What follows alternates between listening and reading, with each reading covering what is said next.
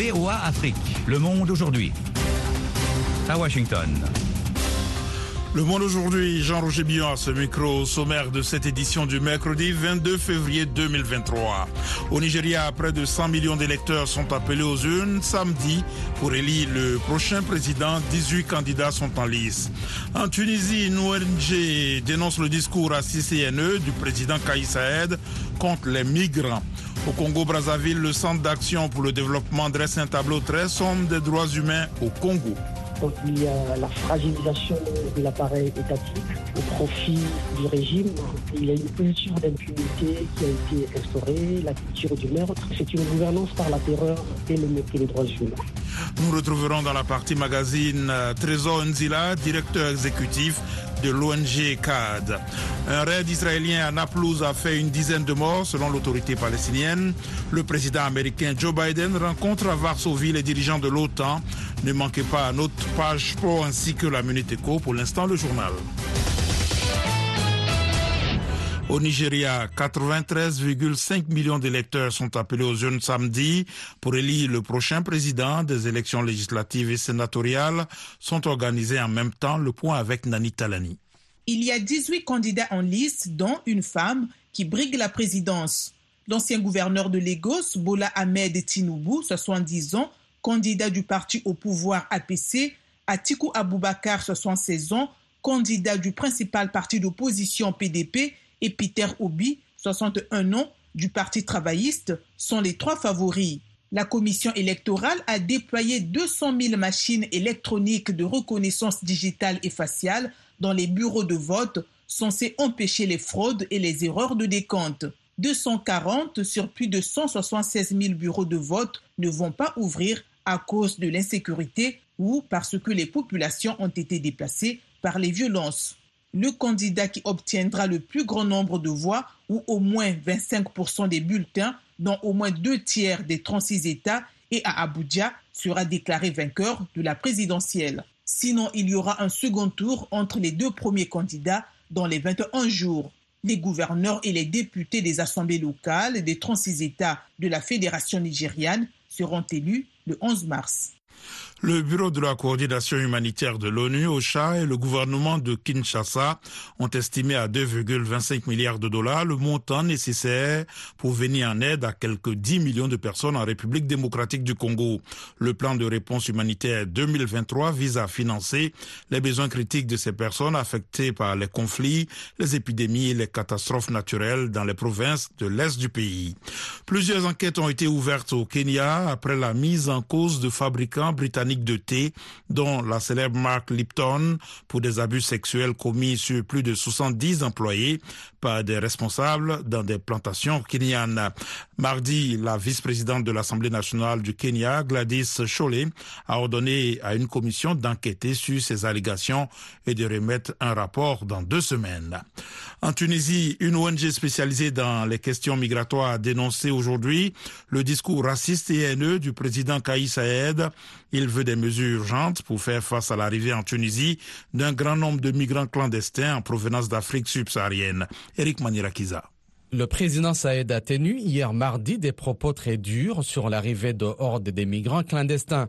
Selon lui, leur présence en Tunisie est source de violence, de crimes et d'actes inacceptables et insisté sur la nécessité de mettre rapidement fin à cette immigration. Il a en outre soutenu que cette immigration clandestine relevait d'une entreprise criminelle ourdie à l'heure de ce siècle pour changer la composition démographique de la Tunisie afin de la transformer en un pays africain seulement et estomper son caractère arabo-musulman. Ce discours raciste et haineux marque un jour triste, a réagi le porte-parole du Forum tunisien pour les droits économiques et sociaux, le fait que le président d'un pays signataire de conventions internationales sur l'immigration tienne un tel discours est extrêmement grave, a-t-il souligné. Selon des chiffres officiels, la Tunisie compte plus de 21 000 Africains subsahariens, en majorité en situation irrégulière. La plupart de ces migrants arrivent en Tunisie pour tenter ensuite d'émigrer clandestinement vers l'Europe par la mer. Le cyclone tropical Freddy est arrivé affaibli en touchant terre à Madagascar. Il a tué au moins quatre personnes selon un premier bilan. Madagascar a déjà été frappé par une puissante tempête tropicale en janvier qui avait fait une trentaine de morts. Le pays subit par ailleurs depuis des mois une sécheresse extrême dans le sud qui engendre malnutrition aiguë et des poches de famine. VOA Afrique à Washington, vous êtes à l'écoute du monde aujourd'hui. Dix Palestiniens tués et plus de 90 autres blessés au cours d'un raid des troupes israéliennes à Naplouse en Cisjordanie. L'armée israélienne a confirmé cette opération sans donner plus de détails. Alexandrine Olognon nous en dit plus. Dix Palestiniens, dont un adolescent de 16 ans, ont été tués et plus de 80 autres blessés par balle lors d'un raid militaire israélien à Naplouse, selon l'autorité palestinienne. Dans un communiqué, l'armée israélienne a indiqué avoir mené à Naplouse une opération antiterroriste au cours de laquelle trois suspects recherchés et impliqués dans des attaques armées en Cisjordanie et planifiant des attaques pour un futur immédiat ont été neutralisés. La faction militante du djihad islamique a déclaré que deux de ses commandants ont été encerclés dans une maison par les troupes israéliennes, déclenchant un affrontement qui a attiré d'autres hommes armés. Il s'agit de l'incursion la plus meurtrière en Cisjordanie depuis 2005, à égalité avec celle du 26 janvier à Jenin, où dix Palestiniens ont été tués. Le président palestinien Mahmoud Abbas a condamné ce dernier raid et appelé à la fin des attaques continues contre son peuple. Et le secrétaire général des Nations Unies, Antonio Guterres, a exigé aujourd'hui l'arrêt de la colonisation israélienne illégale dans les territoires occupés palestiniens tout en condamnant le terrorisme. Chaque nouvelle colonie est un obstacle de plus sur la route de la paix. Toute activité de colonisation est illégale au regard du droit international et doit cesser en même temps inciter à la violence. C'est une impasse. Rien ne justifie le terrorisme qui doit être rejeté par tous, a déclaré M. Guterres devant le comité de l'ONU pour l'exercice des droits inaliénable du peuple palestinien. Le président américain qualifie de grave erreur la suspension par la Russie de sa participation au traité de désarmement nucléaire New Start. Joe Biden s'exprimait avant de rencontrer en Pologne aujourd'hui les dirigeants de pays de l'OTAN, d'Europe centrale et de l'Est. Jacques Aristide. Interrogé à Varsovie à propos du retrait du Kremlin du traité New START, le président Biden a d'abord plaisanté en disant qu'il n'avait pas le temps. Puis après une brève pause, il a dit grave erreur. Les deux chambres du Parlement russe ont acté cette suspension aujourd'hui au lendemain de l'annonce du président Vladimir Poutine, laquelle est vivement critiquée par les puissances occidentales. Lors de la réunion dans la capitale polonaise avec les dirigeants du B9, c'est-à-dire les neuf pays du flanc oriental de l'OTAN, le chef de l'exécutif américain a de nouveau fait part du soutien indéfectible de Washington face à Moscou. Joe Biden a également évoqué l'adhésion de la Finlande à l'OTAN et a souligné que les pays du B9 demeurent la ligne de front de la défense collective. De son côté, Jens Stoltenberg, le secrétaire général de l'OTAN, a déclaré qu'il fallait briser le cycle de l'agression russe. Le président Joe Biden quitte Varsovie aujourd'hui après un voyage impromptu à Kiev et un séjour de deux jours en Pologne. Le pape François a appelé aujourd'hui à un cessez-le-feu et à des négociations de paix en Ukraine, deux jours avant le premier anniversaire de l'invasion du pays par la Russie, estimant qu'aucune victoire ne peut être construite sur des ruines.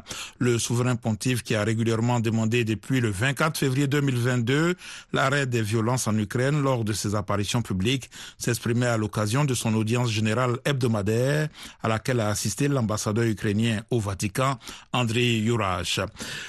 La Chine a exposé à la Russie sa vision pour le règlement politique du conflit en Ukraine, a indiqué aujourd'hui le ministère russe des Affaires étrangères à l'issue du déplacement à Moscou du chef de la diplomatie chinoise Wang Yi. Les partenaires chinois nous ont fait part de quelques-unes de leurs réflexions sur les causes profondes de la crise ukrainienne ainsi que sur leur approche pour le règlement politique, a indiqué le ministère russe des Affaires étrangères dans un communiqué. Il n'a pas été question d'un plan de paix séparé, a-t-il toutefois relevé. Le président russe Vladimir Poutine a par ailleurs annoncé aujourd'hui que son homologue chinois Xi Jinping se rendrait en Russie, affirmant que les relations entre les deux pays avaient atteint de nouvelles frontières au moment même où les États-Unis ont mis en garde Pékin contre tout soutien matériel à Moscou dans l'invasion de l'Ukraine. Voilà pour le journal, vous suivez VO Afrique.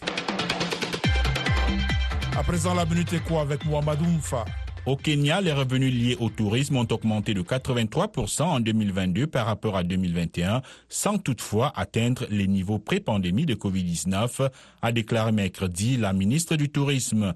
En 2022, quelques 1,5 million de touristes ont visité le pays. Les touristes américains ont été les plus nombreux en 2022, représentant 16% des arrivées, devant ceux en provenance d'Ouganda, du Royaume-Uni et de Tanzanie. Le Kenya est une destination touristique majeure sur le continent, notamment grâce à sa faune. Le Premier ministre malien a reçu en audience le 20 février 2023 une délégation du FMI en séjour dans le pays. La mission s'inscrit dans le cadre de la revue de la coopération entre le Mali et l'institution financière. Selon Financial Afrique, l'équipe du FMI entend analyser la situation du pays marquée par l'insécurité et ses effets, notamment le flux de déplacés avec comme conséquence une autre insécurité alimentaire. Le Fonds d'équipement des Nations Unies a annoncé avoir conclu un protocole d'accord avec la Banque des États de l'Afrique centrale en vue de l'amélioration de l'environnement politique et réglementaire des services financiers numériques en Afrique centrale. Cet accord vise entre autres, selon Investir au Cameroun, à augmenter le flux des envois de fonds par des canaux formels à des coûts abordables. Place maintenant au sport avec Eric Manirakiza. Bonsoir Eric. Bonsoir Jean-Roger. On commence avec le football. Haïti se qualifie pour la première fois de son histoire pour le mondial féminin. Tout à fait, Jean-Roger. Haïti s'est qualifié grâce à une victoire 2-1 sur le Chili ce mercredi lors d'un tournoi de barrage en Nouvelle-Zélande.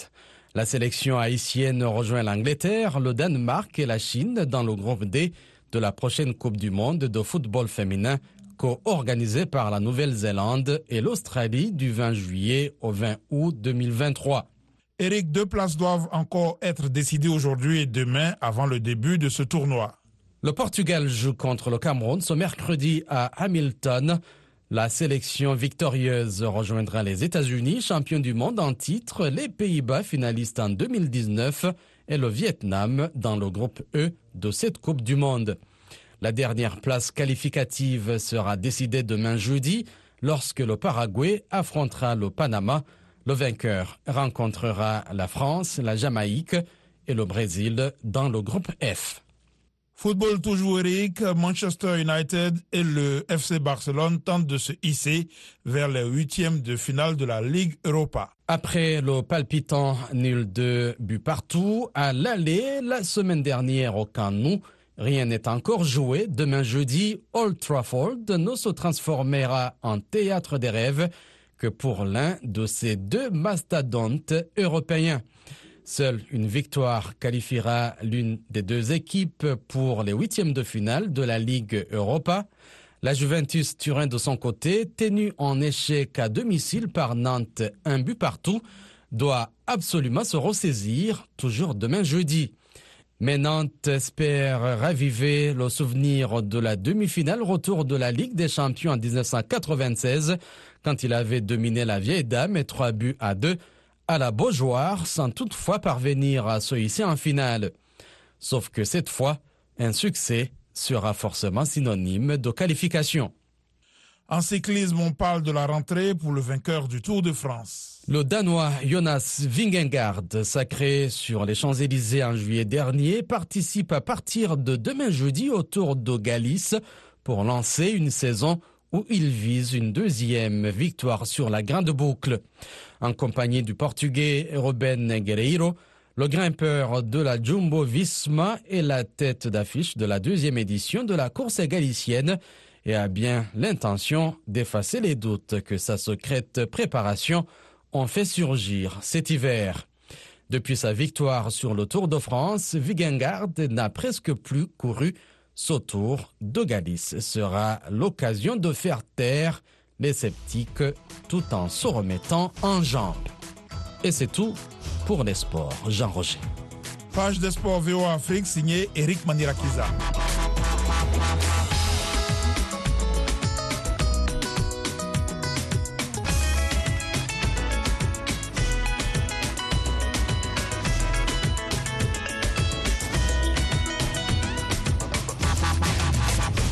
Le Monde aujourd'hui, VOA Afrique.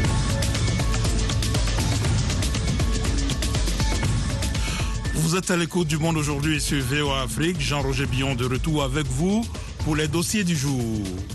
Jill Biden est en Afrique pour sa première visite en tant que première dame des États-Unis. Après une escale en Namibie, elle se rendra au Kenya. Au menu de cette visite, des sujets comme l'autonomisation des femmes, les questions relatives aux enfants et l'insécurité alimentaire qui a ravagé certaines parties du continent. Reportage d'Anita Powell de la VOA, récit Alexandrine Olognon. Jill Biden a visité l'Afrique à cinq reprises en tant que deuxième dame souligne la situation critique des personnes démunies. Ici, elle s'exprime dans le plus grand camp de réfugiés du continent, à Dadaab, au Kenya. C'était en 2011. Les mères amènent leurs enfants de Somalie marchant parfois 15, 20, 25 jours et elles perdent leurs enfants en cours de route. Les enfants meurent, alors ce que je demande aux Américains, c'est de tendre la main et d'aider parce que la situation ici est terrible. Aujourd'hui, première dame, elle retourne au Kenya cette semaine après son passage en Namibie. Jill Biden est la première des premières dames des États-Unis à visiter le pays depuis son indépendance il y a 30 ans. En plus de se concentrer sur les femmes et les enfants, la première dame attirera également l'attention sur la terrible insécurité alimentaire qui ronge l'Afrique de l'Est. En décembre, le président Biden a annoncé un programme humanitaire de 2 milliards de dollars pour lutter contre ce fléau dans la région. L'aide va permettre de faire en sorte que les enfants et les familles n'aient pas à se coucher le ventre vide. Les visites de l'épouse du président américain offrent souvent un contraste avec l'approche stratégique et musclée de la présidence, en partie parce que, comme le souligne Jill Biden elle-même, elle n'a aucun pouvoir exécutif et aucun mandat des électeurs américains. Je n'ai pas été élue, mais j'avais un rôle à jouer. En tant qu'épouse, nous servons aussi les populations de nos pays, n'est-ce pas? Nous voyons leur cœur et leurs espoirs. Nous sommes témoins des petits miracles de compassion et de générosité entre voisins. Nous savons ce qui peut se produire lorsque des communautés se rassemblent. Combien de choses peuvent changer lorsque nous travaillons pour une cause qui nous dépasse? Les premières dames des États-Unis sont généralement bien accueillies sur le continent africain. Écoutons Catherine Jellison d'Ohio University. Il y aura juste des sentiments plus chaleureux envers un non-politicien qui rend visite qu'un politicien parce qu'il peut y avoir des conditions. Pendant ce temps, l'administration Biden courtise l'Afrique pour qu'elle soutienne l'Ukraine plutôt que la Russie et a récemment envoyé la secrétaire américaine au Trésor Janet Yellen au Sénégal, en Zambie et en Afrique du Sud. Et le ministre russe des Affaires étrangères s'est rendu cette année dans plusieurs pays qui ont des liens historiques ou idéologiques avec la Russie ou l'ancienne Union soviétique, comme le Mali, le Soudan et l'Angola. La Chine a également envoyé son nouveau ministre des Affaires étrangères en Afrique pour son voyage inaugural, un signe de l'intérêt profond de cette nation pour le continent. La visite de Jill Biden devrait durer cinq jours. Élection en République démocratique du Congo, le lancement officiel de l'opération d'identification et d'enrôlement des électeurs vivant aux États-Unis a commencé hier mardi à l'ambassade de la RDC à Washington, D.C., une première dans la diaspora congolaise. Marus Munga. C'est une première fois dans l'histoire des élections en République démocratique du Congo qu'une telle opération est organisée hors du pays. Certains Congolais de l'étranger et inscrits sur les listes vont pouvoir voter aux élections prévues en décembre de cette année. Madame Marie-Hélène Mateibo, représentante de la RDC aux États-Unis, a été la première à recevoir sa carte d'électeur Made in USA. Non, je pense que pour euh, une première tentative, euh, les choses se passent plutôt bien. Bon, les gens vont se plaindre que ça prend du temps, mais comme on vous a dit, ils sont mutualisés avec l'UNIF et après, ça permettra aussi aux Congolais d'avoir une carte d'identité. Pour faire ce test, la CENI, l'organe en charge des élections en RDC, a choisi l'Afrique du Sud, la France, la Belgique, le Canada et les États-Unis, cinq pays qui abritent beaucoup de citoyens congolais. Madame Sylvie Birembano, questeur adjoint de la CENI, a fait le déplacement à Washington, D.C., où se trouve le seul bureau pour s'enregistrer aux États-Unis. Nous avons pu euh, commencé cette opération par un repérage qui avait été fait au mois de septembre. Et nous sommes confiants que les Congolais vont faire un sacrifice pour venir se faire enrôler.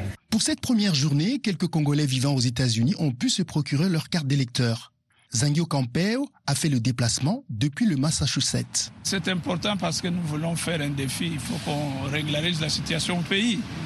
Il faut qu'il y ait des élections crédibles. Il faut que tout le monde participe aux élections.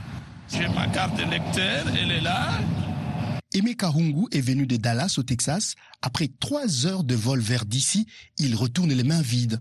Il n'a pas pu obtenir sa carte d'électeur car son passeport n'était pas à jour. Je n'ai pas été servi. Pour quelle raison? Bon, il me semble que ceux qui n'ont pas le passeport en cours de validité n'ont pas droit au vote. Mais finalement, je constate, je dis, ah ça c'est la RDC. Il finit toujours par vous décevoir. Retrouvez-nous sur VOA Afrique à Bujumbura sur 94.9 FM au Burundi. Au Congo-Brazzaville, le Centre d'action pour le développement dresse un tableau sombre de la situation des droits humains dans le pays. En 2022, l'ONG évoque l'impunité, les procès inéquitables, le non-respect des décisions de justice ou encore des conditions épouvantables et mortelles dans les prisons congolaises. Nani Talani a joint à Brazzaville Trésor Nzila, directeur exécutif du Centre d'action pour le développement. Les principaux euh, problèmes euh, que nous avons traités en 2022 concerne l'inefficacité de la justice, les arrestations et détentions arbitraires, les restrictions aux libertés fondamentales, la torture, les homicides illégaux, la non prise en compte de la présomption d'innocence, la question des disparitions forcées, les conditions de détention qui sont épouvantables et mortelles, l'usage excessif et inutile de la force létale, des expulsions forcées, les violations du droit au logement, à l'éducation et à la santé. Le gouvernement congolais a sérieusement manqué à ses obligations nationales et internationales en matière des droits humains. Qu'est-ce qui peut justifier ce lot d'atteintes, mais aussi la léthargie de la justice à les corriger? Quand le déni des droits humains est au pouvoir, la situation ne peut qu'être accablante. Il faut reconnaître que le régime en place a réussi à supprimer tous les contre-pouvoirs réels, ce qui fait que les institutions ne sont plus en mesure d'assumer leurs responsabilités. Donc il y a la fragilisation de l'appareil étatique au profit du régime. Il y a une culture d'impunité qui a été instaurée la culture du meurtre. C'est une gouvernance par la terreur et le mépris des droits humains.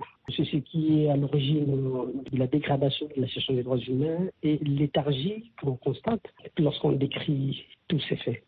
Il y a un fait important dans tout ça, c'est l'importance de, de, de l'appareil sécuritaire au sein du régime en place qui ne cesse de croître, ce qui lui euh, permet de conserver euh, une place importante euh, au cœur même du jeu politique et du processus de démocratisation du pays. Que faut-il faire pour tout corriger et tout redresser? Il suffit d'une réelle volonté politique. La situation peut évoluer positivement, mais on constate qu'actuellement, il y a une contradiction énorme entre l'affirmation solennelle des droits de l'homme et leur négation tragique dans la pratique. Si le gouvernement congolais peut prendre en considération la gravité de la situation. Si le gouvernement peut comprendre qu'il y a crise des droits humains, cela amènera les autorités à prendre des mesures concrètes. Il faut d'abord, au préalable, reconnaître qu'il y a un problème, qu'il y a crise des droits humains. Or, nous avons des dirigeants qui, euh, qui s'évertuent à montrer que la situation est rose alors qu'elle est préoccupante.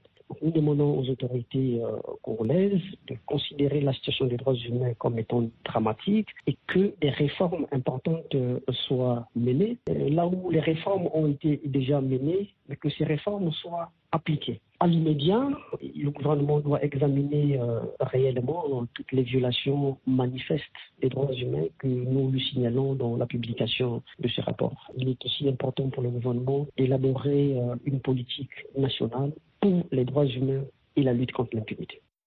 Trésor Nzila, directeur exécutif du Centre d'action pour le développement.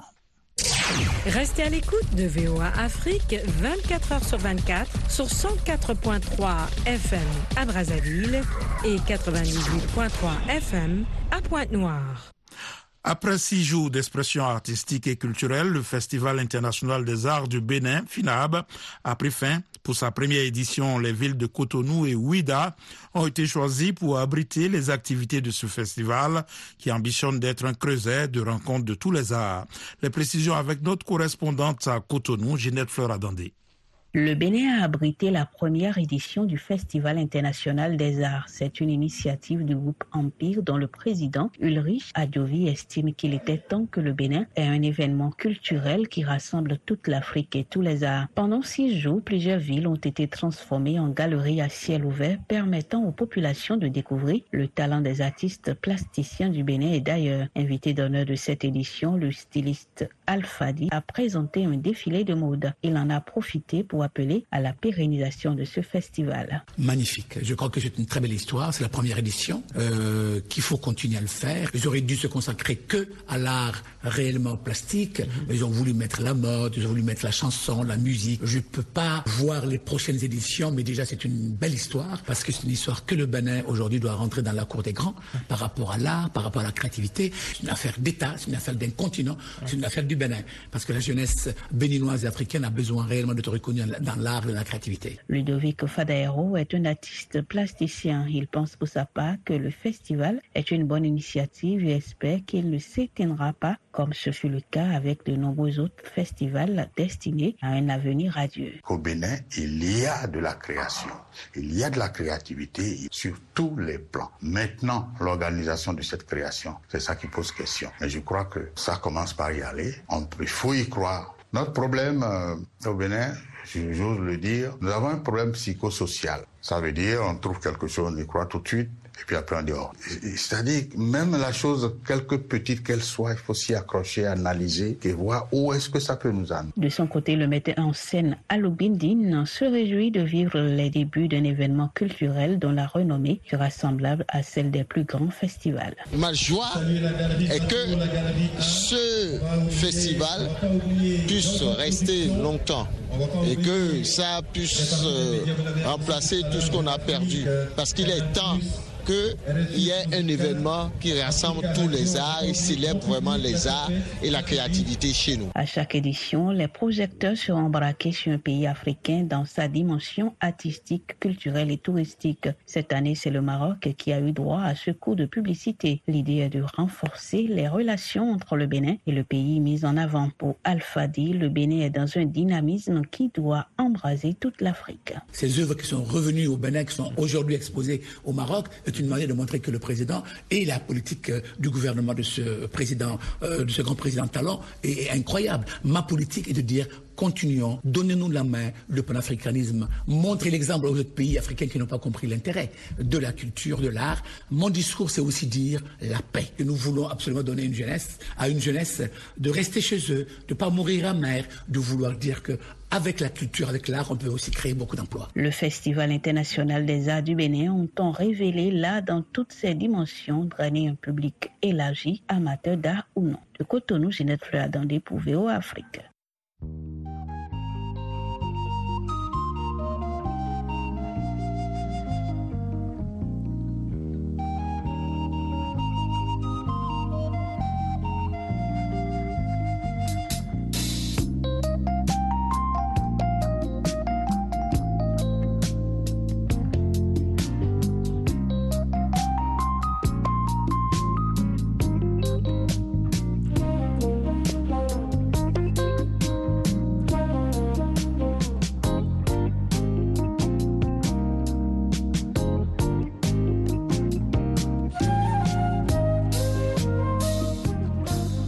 VO Afrique. aujourd'hui, c'est la fin de cette édition. Merci de l'avoir suivi.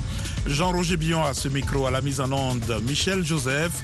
Un grand merci à la rédaction et à toute l'équipe de production. Rendez-vous sur notre site internet voafrique.com et nos pages Facebook, YouTube, Twitter et Instagram pour un suivi de l'actualité 24 heures sur 24. Je vous souhaite une excellente soirée à l'écoute de nos programmes.